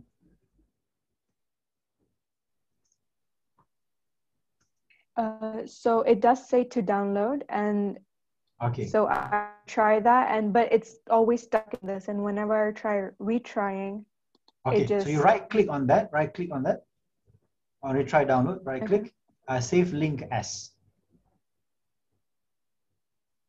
Save link as. Ah, okay. So you save that. Okay, uh, press on the little click, the, the arrow there next to this card and click keep. Yeah, sometimes Chrome thinks that this is a, Okay. a dangerous software. but it's not, it's fine. Citrix. Uh, yeah, yeah, so it's downloading now. The rest of you, you should do this as well. Okay. If you can't uh, load up eViews, is eViews 12 now, which is they just they just uh, updated that like today because yesterday is was eViews 11, so they just upgraded to eViews 12 today. Because I just checked yesterday. So you can uh, download if you have a problem accessing, then you go to settings on the top right, the gear uh, icon there, and go to um, activate Citrix. Then you can do what uh, uh, Ishmael uh, did just now. Okay, okay, thank you, sir.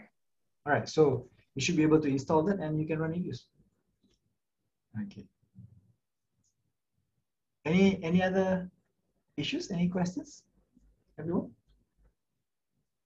Adele, Chokli, Hanyang, Jijin. Am I saying it right? No questions, all good. Uh, no question. No question. All okay.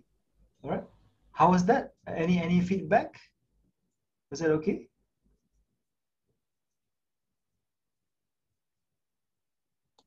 Yeah, I think it was not bad. Yes, it was good. Yeah, Was Yeah. good? Okay. All right. Good. good. it's better to attend the lecture so that you don't have to watch the recording. yeah, but some of our friends they have classes at this time, so I guess. But yeah, um, I think it it it makes a difference when you know there's an actual person there, isn't it? I mean, it makes a difference to me. So I guess it might make a difference to you too. But of course, recording is. I've been recording even before COVID actually because it's good that you can go back and record and pause you know, you watch, you pause, and then fast forward and so on. So it's, it's useful. So students have always liked that. So I've been recording for for like three years now, I think. So yeah, it's good to attend. It's good to have recordings as well. That's the way to go. Technology.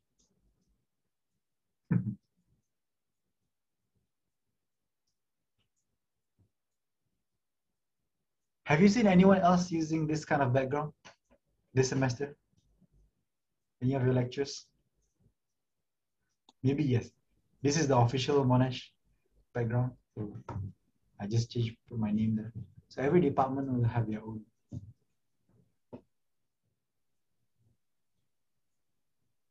Useful, right? So you can see my Yeah, I saw the management lecture. the management. Ah, right. And um, Dr. Akram used it as well yesterday Ah, for his workshop. Ah, nice. Yeah, yeah. He took it from me because he saw me using it. Say, hey, Nazul, where did you get that? Can you give me the link? Yes, yes, the Akram. See. Right. Okay. I think that was last week or something. I just accidentally found it. I was looking for some template for Monash and I was like, hey, there's some Zoom background here. It's interesting. Let's use this. So you can call me Nazirul, by the way. Just call me by my name. No problem. So we are like, you know, I mean, I don't want to have like a you know power gap or anything like that. Yeah. So just just just treat me like a like a friend, you know. So we discuss. We be respectful, of course. But yeah, I'm just here trying to help you. Yeah. Don't be shy, don't be scared. Um, okay. Uh, if there's nothing else, then I guess we can stop here. thank you so, so much for coming. This is very encouraging. There's a lot of people here. Um, and I'm quite happy with this. Okay, any any any last uh, thoughts? Anything else you would like to say? Any requests? Any feedback? No? No, thank you, sir. Have a nice day. All right. Thank you, Okay. sir. Thank you so much. Okay, bye-bye. Take care. Thank you, sir. Thank Bye. you. Dinner. Wash your hands. Bye-bye. Stay safe.